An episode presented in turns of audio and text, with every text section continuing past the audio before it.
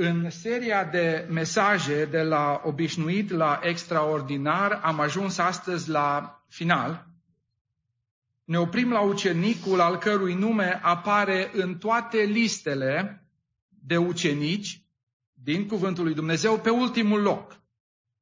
Cu excepția listei din fapte, capitolul 1, unde uh, nu mai apare deloc numele lui Iuda Iscarioteanul. De fiecare dată când este menționat numele, este menționat și faptul că Iuda este cel care a vândut, a trădat pe Isus Hristos.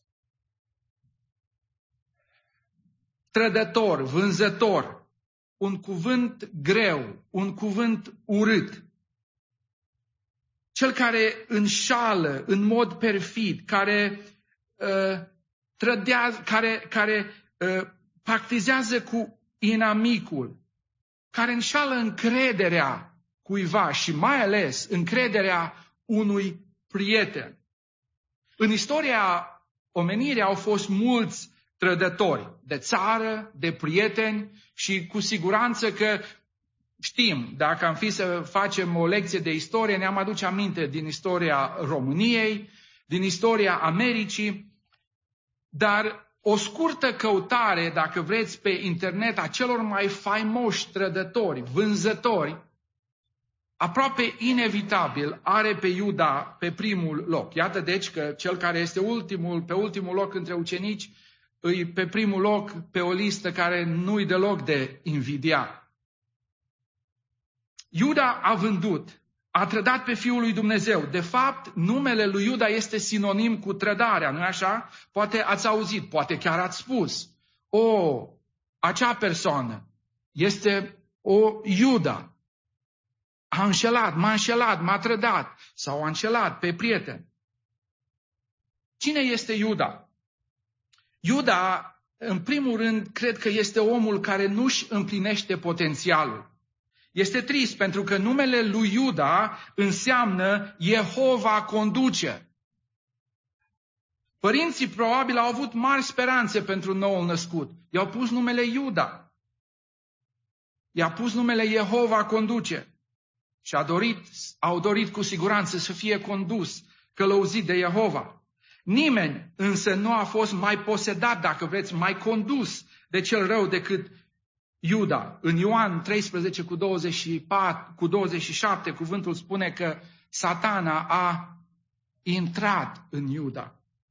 Un om care a trăit la polul opus al potențialului pe care Dumnezeu l-a intenționat pentru el. Pe lângă nota că Iuda este vânzătorul Domnului Isus Hristos, apare tot timpul în conexie cu numele lui și porecla, dacă vreți, Iscarioteanul. Cercetătorii Bibliei spun că porecla e legată de structura cuvântului Ish, omul, și numele orașului Cheriot.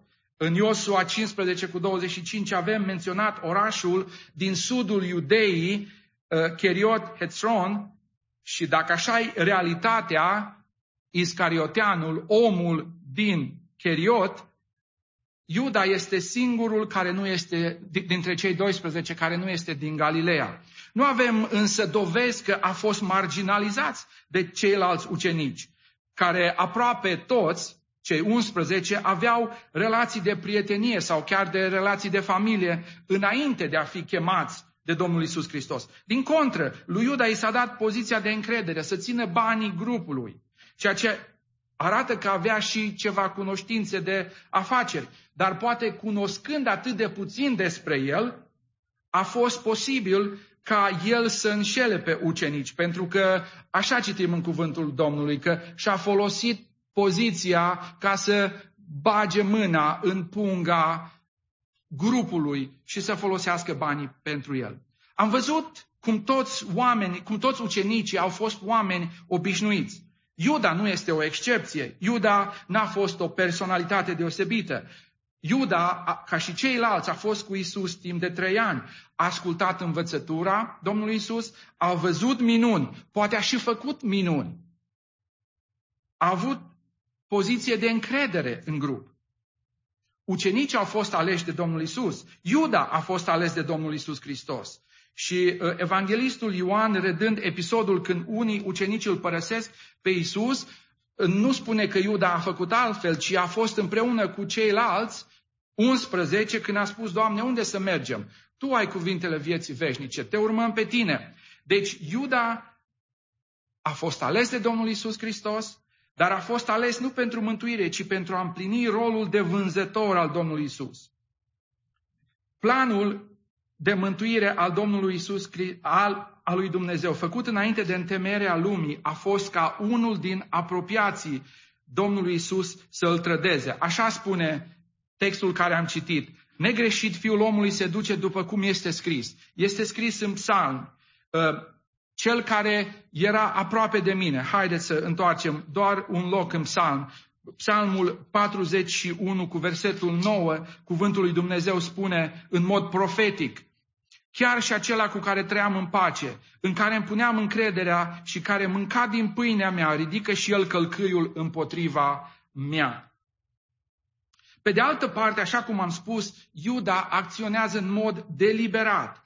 Ă, știe ce face, merge pe ascuns la preoți, se înțelege să-l trădeze pe Isus, aranjează chiar și semnul care va finaliza trădarea.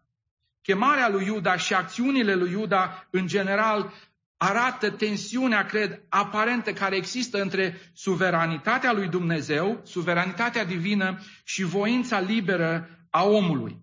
Ă, din nou, revin la textul care l-am citit. Uitați, spune, pe când mâncau ei, el a zis, adevărat, adevărat vă spun că unul dintre noi, dintre voi mă va vinde. Și versetul 24 spune, este scris, Vai de omul acela prin care este vândut fiul omului. Mai bine ar fi fost pentru el să nu se fi născut. Este Iuda vinovat sau nu a avut de ales? Trebuia să împlinească planul divin. Cred că e potrivit să vorbim puțin aici despre planul lui Dumnezeu și modul în care se aplică la Iuda. Cu, cuvântul lui Dumnezeu ne spune că Dumnezeu conduce lumea prin hotărâre, prin decret divin. Uh, în Isaia, capitolul 14, cu versetul 26, uh, găsim următoarele cuvinte pe care Dumnezeu le spune.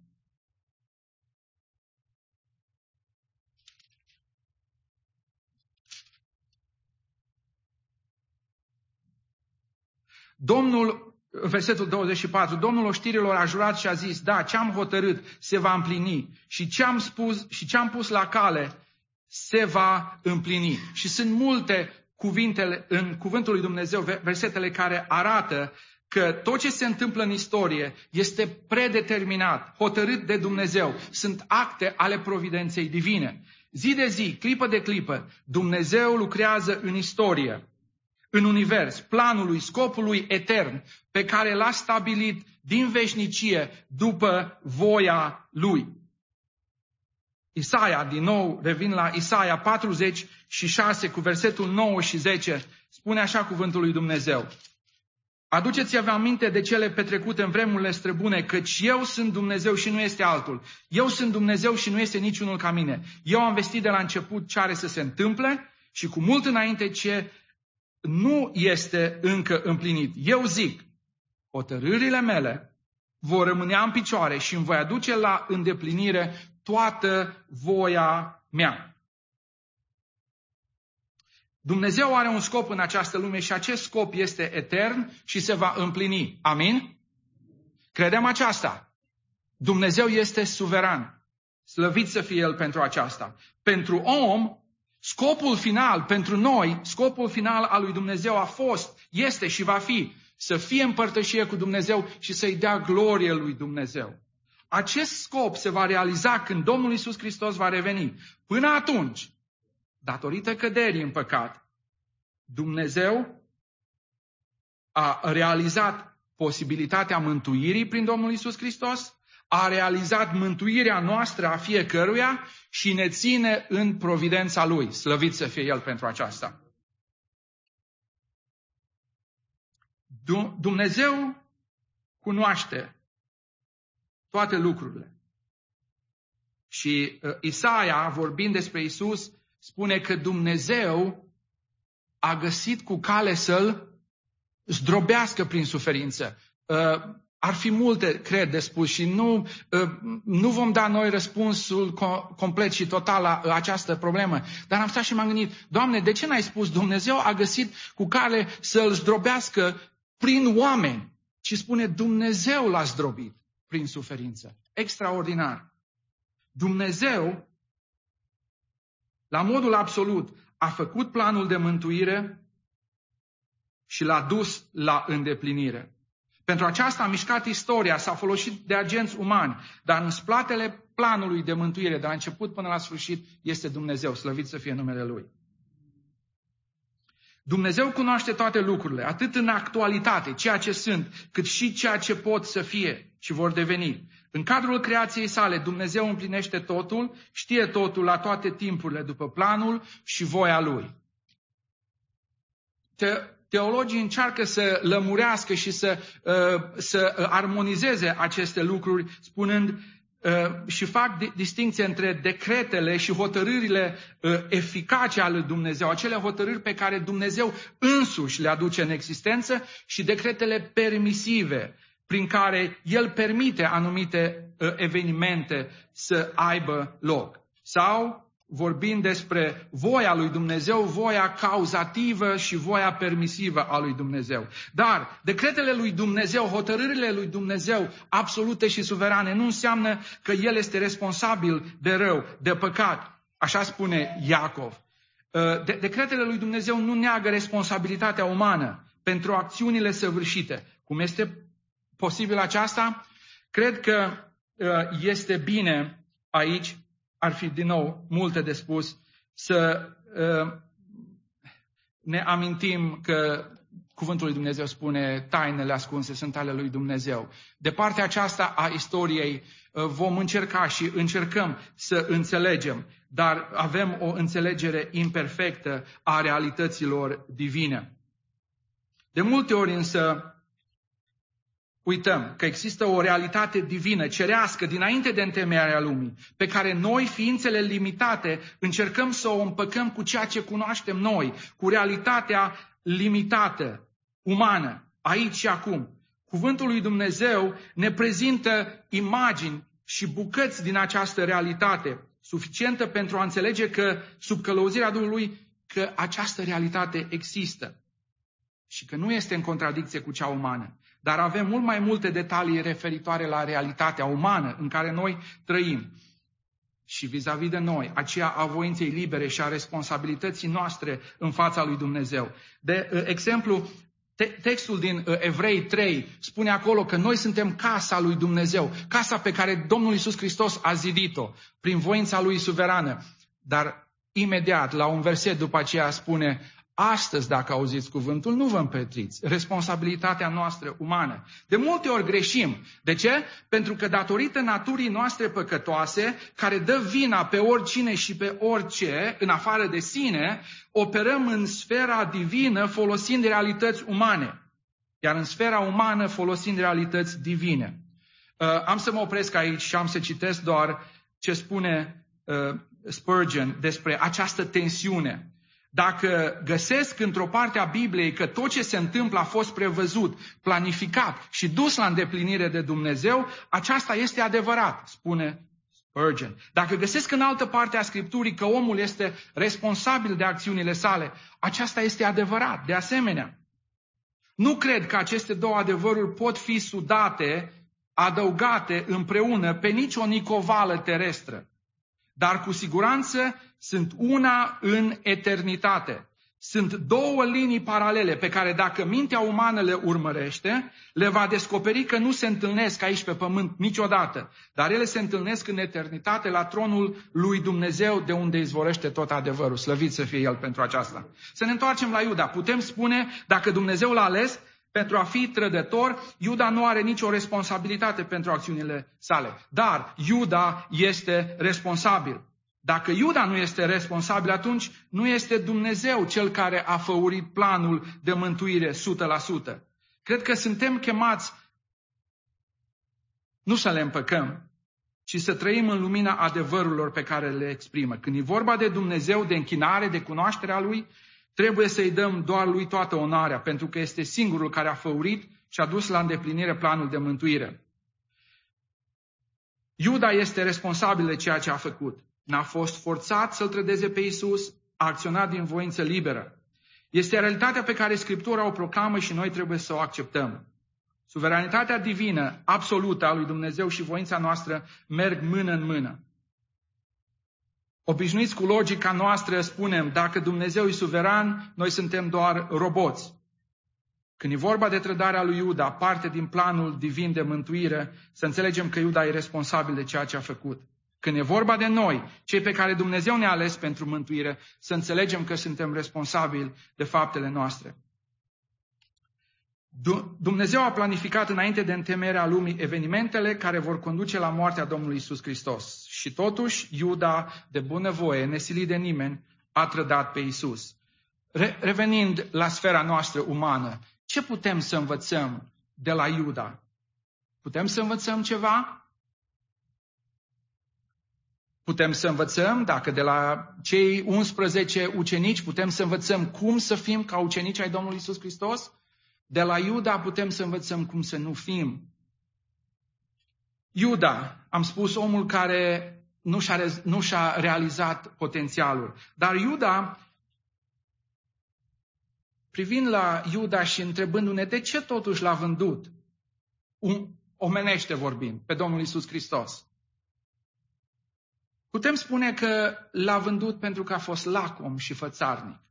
Și noi învățăm să nu fim lacom și fățarnici.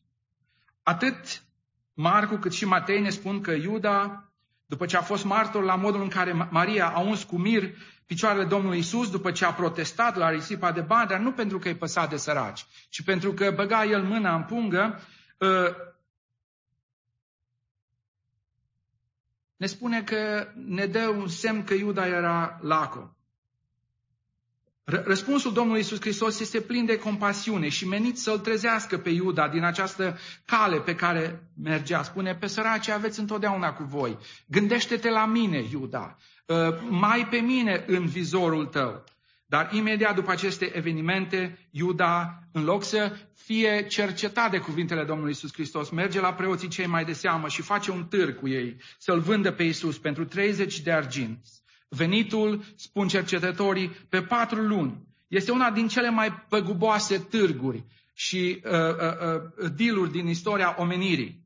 Uh, 30 de arginți. A fost destul să cumpere un loc de pământ uscat, care să fie loc de îngropare pentru străini. Nici măcar pământ arabil, bun, Uh, au fost multe astfel, uh, astfel de târguri în istoria uh, omenirii uh, și probabil le știm din istorie. Uh, nu mai departe decât aici, în America. Uh, cumpărarea insulei Ma- uh, uh, Manhattan, uh, care a costat uh, în banii actuali 2 cenți pe un acru de pământ. A fost un deal extraordinar de rău pentru cei care au vândut extraordinar de bun pentru cei care au cumpărat. La fel, cumpărarea părții de nord a Statelor Unite, ă, Alaska sau părții de sud a Louisiana. Dar nu aceasta e important. 30 de arginți. Ă, ă, în cartea Exodus spune că 30 de arginți, 3 sicli de arginți erau prețul unui sclav în Vechiul Testament. Așa că profetul Zaharia, scriind peste veacuri, scrie în mod ironic, cu siguranță, auziți ce spune în Zaharia, capitolul 11, versetul 13. Dar Domnul mi-a zis, aruncă olarului prețul acesta scump cu care m-au prețuit. Și am luat cei 30 de sic, cei 30 de arginți. Este această sumă valoarea adevărată a Prințului Păcii, Emanuel, Dumnezeu cu noi, cuvântul lui Dumnezeu spune ce ar folosi unui om să câștige toată lumea dacă și-ar pierde sufletul. Întrebarea pentru noi este, pentru ce schimbăm noi, pentru ce dăm noi la o parte părtășia cu Isus astăzi? Ce dăm în schimb pentru bunăstarea sufletului nostru? Nu știu. pentru iubire de bani, pentru aprobarea celor din jurul nostru, pentru lucrurile materiale. Iuda a fost lacom și lăcomia l-a dus la vânzarea, trădarea Fiului lui Dumnezeu. Dar Iuda a fost și omul dezamăgit. Evreii au avut întotdeauna gânduri de mărire națională și când romanii au ocupat, au fost multe partide ultranaționaliste care erau pregătite să facă orice, crimă, acte de teroare, doar, doar vor determina pe romani să părăsească Israelul. Astfel de extremiști erau numiți sicarii, cei care uh, purtau pumnal pentru că erau asasini. Uh, se prea poate ca Iuda să fi fost un membru al acestei grupări și când a auzit de Domnul Isus Hristos, de puterea lui miraculoasă, de modul în care atrăgea mulțimile, s-a atașat celor 12. Când a văzut însă că Isus nu este liderul militar și politic pe care l aștepta, Iuda și-a împietrit inima și dezamăgirea s-a transformat în ură și l-a trădat pe prietenul său, pe Domnul Isus Hristos. Aș vrea să vă întreb, să mă întreb, pentru că Domnul Isus Hristos, pentru că urmarea Domnului Isus Hristos nu este așa cum ne-am imaginat. Oare suntem gata noi să îl părăsim pe Domnul Isus Hristos, să îl trădăm? Suntem dezamăgiți de modul în care viața de credință se desfășoară în viața noastră? Cuvântul lui Dumnezeu uh, ne spune că în lume vom avea necazuri, dar îndrăsniți, spune Domnul Isus Hristos, eu am biruit lumea. Cântarea spune, El n-a promis doar cerul senin, nici flori pe care fără pelin, dar a promis prin puterea sa pe drum lumină că ne va da. Așa că, privind la Domnul Isus Hristos, privind la cine este El, să ne fie plină inima de încredere, să nu fim dezamăgiți atunci când vin încercări, pentru că Dumnezeu este suveran, este în control, slăvit să fie El. Iuda probabil a fost și dezamăgit de Dumnezeu. De ce? Uh, probabil spun unii cercetători ai Bibliei că Iuda n-a dorit ca, Dumne- ca Domnul Isus Hristos să moară. Se prea poate ca Iuda să fi crezut că Isus este un conducător divin, dar unul care a venit să instaureze împărăția pe acest pământ. Uh, și prin acest act al trădării vroia să forțeze mâna Domnului Isus Hristos, să acționeze Domnul Isus Hristos mai repede. Pentru naționalistul Iuda, mesajul Domnului Isus Hristos nu era pe plac. Domnul Isus Hristos i-a spus, îl spune în Ioan 18 cu 36, Isus i-a zis, împărăția mea nu este din lumea aceasta. Dacă împărăția mea ar fi din lumea aceasta, slujitorii mei s-ar lupta ca să nu fiu dat în mâna iudeilor. Și Iuda s-a gândit, te forțez, te pun în situația în care, într-adevăr, să chem slujitorii tăi și să își arate puterea. În ultima săptămână, când Domnul Iisus Hristos a intrat în Ierusalim, a curățit templul, Iuda are speranță că Domnul Iisus Hristos, într-adevăr, este revoluționarul pe care îl aștepta. Dar apoi, în casa lui Simon leprosu, Iisus spune despre actul, uh, prin actul Mariei, că este o pregătire pentru îngropare. Și Iuda se gândește dacă îl trădez, pentru că imediat după acel act iese și se înțelege cu preoții, așa ne spune cuvântul. Odată în mâinile, în mâinile marilor preoți, cu siguranță că Isus va acționa. Dar planul divin era altul. Care este aplicația pentru noi? Să nu uităm că atunci când e vorba de Isus, noi nu îl schimbăm pe El, ci El ne schimbă pe noi. Dacă nu este Domnul nostru, dați-mi voie să vă spun, nu este nici Mântuitorul nostru. Nu îl folosim noi pe Iisus Hristos pentru scopurile noastre, ci suntem chemați să fim la dispoziția Lui, pentru ca voia Lui și slava Lui să se arate în viața noastră. Doamne, ajută-ne să facem aceasta. Iuda este și omul cuprins de părere de rău, de remușcări, dar nu este omul care se pocăiește. Când Iuda a văzut că planul lui a ieșuat și Isus va fi răstignit, fără să se opună, fără să uh, își dea pe față puterea lui divină să se manifeste aici pe pământ, ce vedem? Iuda vine în capitolul 27 din Matei 3 și 4. Atunci Iuda vânzătorul, când a văzut că Isus a fost osândit la moarte și n-a făcut nimic ca să se opună, spune, s-a căit. A dus înapoi cei 30 de arginți, i-a dat preoților celor mai de seamă și bătrânilor și a zis, am păcătuit căci am vândut sânge nevinovat. Ce ne pasă nouă, i-au răspuns ei. Treaba ta. Iuda a aruncat arginții în templu și s-a dus de s-a spânzurat. Un sfârșit tragic al unuia care a fost cu Domnul Isus Hristos, care a fost martor lucrării și învățăturii Domnului Isus Hristos. Ce învățăm de aici? Din acest episod, ultim episod al vieții lui Iuda, învățăm două lucruri despre păcat. În primul rând, când e vorba de păcat, când e vorba de o acțiune pe care o faci, nu poți da ceasul înapoi. Odată săvârșit, spune Iacov, păcatul, consecințele îl urmează. Așa a fost și la Iuda. Dar Iuda s-a căit, dar nu cred că s-a pocăit, că i-a părut rău. Nu că a trădat pe Domnul Isus Hristos, ci pentru că n-a obținut ceea ce a vrut. Și aici ajungem la cea de-a doua realitate a păcatului. Omul ajunge să urască ceea ce a obținut în urma păcatului.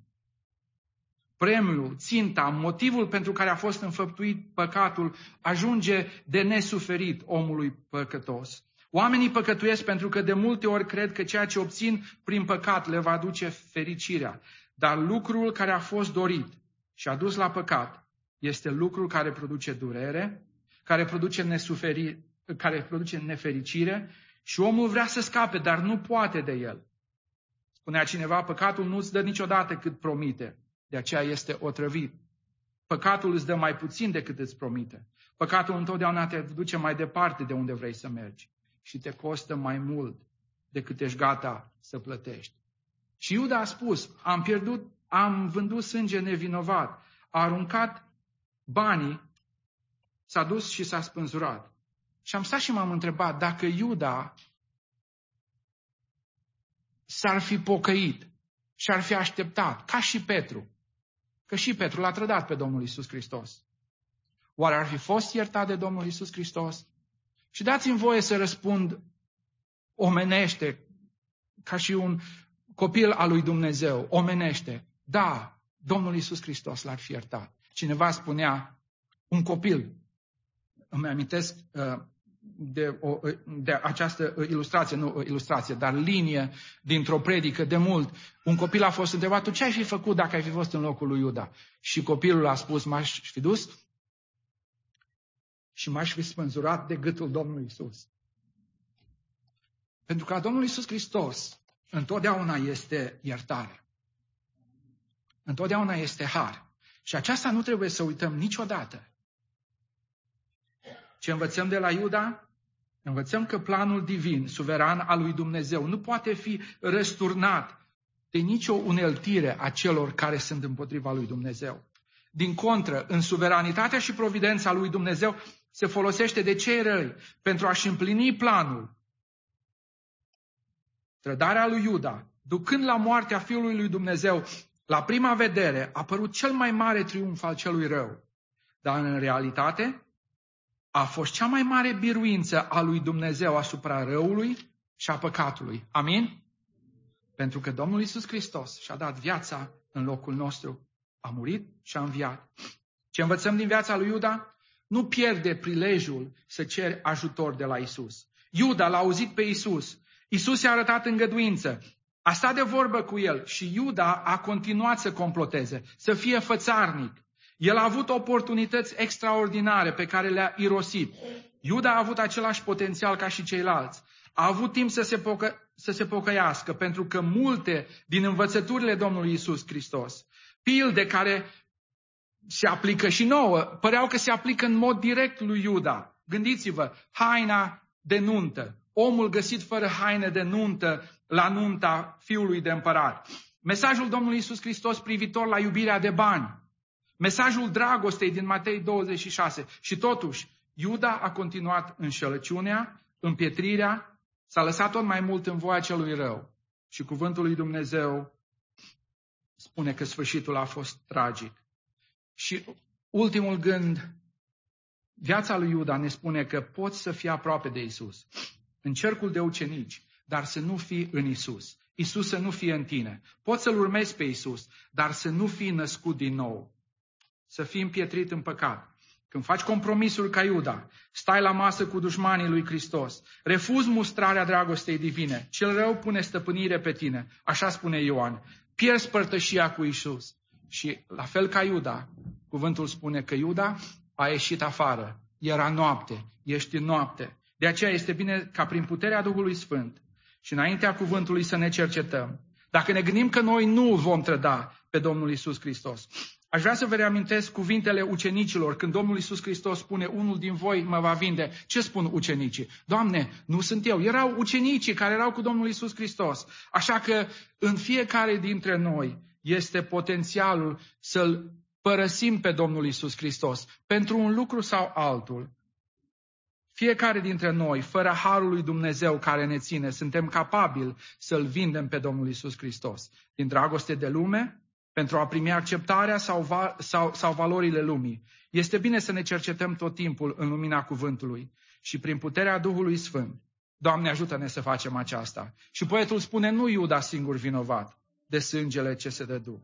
Și încheie. Și acum Iisus cel condamnat, asta întreabă, da sau nu? Ești tu sau nu ești vinovat? Eu am spus da și am fost iertat. Eu am spus da, dar tu, dar tu. 12 oameni obișnuiți 11 în tabăra celor de care Domnul Isus Hristos a fost, s-a folosit și l-au onorat pe Domnul Isus Hristos. Și Iuda, singurul, cel care l-a trădat. Noi, fiecare dintre noi, unde suntem? Doamne, ajută-ne să înțelegem voia Ta pentru viața noastră și să Te urmăm cu dragoste și credincioșie, pentru ca să auzim în ziua veșniciei, bine rob bun și credincios, intră în bucuria stăpânului Tău. Amin.